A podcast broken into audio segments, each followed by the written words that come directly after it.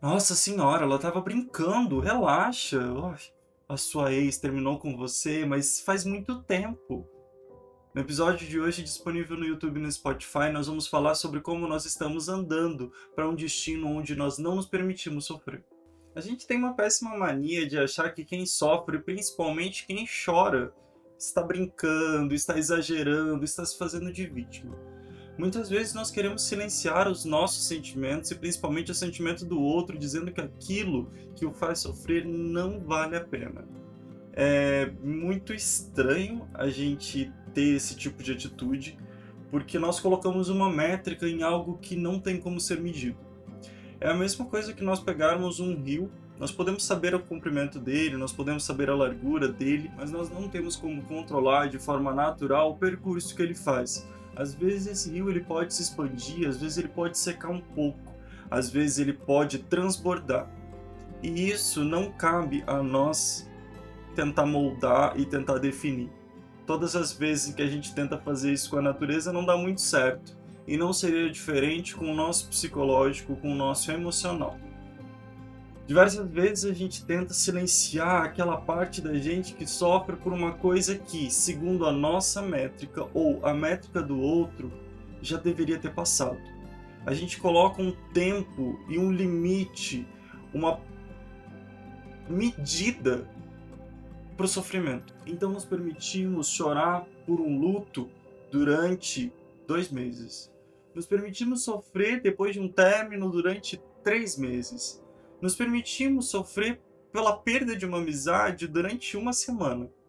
Aquele emprego dos sonhos que você estava se desempenhando muito bem e te demitiu, poxa, arruma outro. É como se tudo o que a gente sente pudesse ser mensurado e limitado. É como se cada um de nós tivesse não a sua própria forma de ver o seu sentimento, a forma de lidar com os seus sentimentos, é como se nós estabelecêssemos um padrão que deve ser respeitado à risca, para que ninguém te julgue. Então eu preciso estabelecer limites, eu preciso dizer que eu não posso sofrer por tanto tempo. Aquele assunto permite chorar, porque foi o velório de alguém, mas aquele outro assunto, porque é um término, porque é uma nota baixa na escola, não nos permite chorar. A gente tem que engolir e caminhar para frente. Gente, até quando nós vamos impor um tempo para o outro, para o sofrimento dele? Até que ponto nós podemos olhar para os nossos sentimentos e dizer: ó, oh, o tempo aqui já passou, tá, querido? Acabou. Todas as vezes que a gente tenta controlar o que a gente sente ou o que o outro sente, a gente acaba se frustrando. Porque a gente estabelece essa necessidade de encerrar um ciclo de sofrimento e ele não necessariamente vai encerrar depois disso. Pode ser antes, pode ser até aquele dia, pode ser depois. Quando a gente está falando de sentimentos, quando a gente está falando de emocional, a gente está falando de algo que a gente não tem como controlar quando vai acabar. Nós podemos fazer o quê? Nós podemos ver formas mais positivas de lidar com aquilo, nós podemos ver formas mais saudáveis e mais adequadas de passar por aquele momento que te dói de uma forma um pouco mais leve. Nós não precisamos dizer para alguém que o sofrimento em relação àquele assunto já deveria ter passado. Nós podemos tentar oferecer um suporte, um apoio para essa pessoa, para que durante o período que ela esteja sofrendo, ela tenha o um máximo de conforto, carinho e paciência para si e do outro.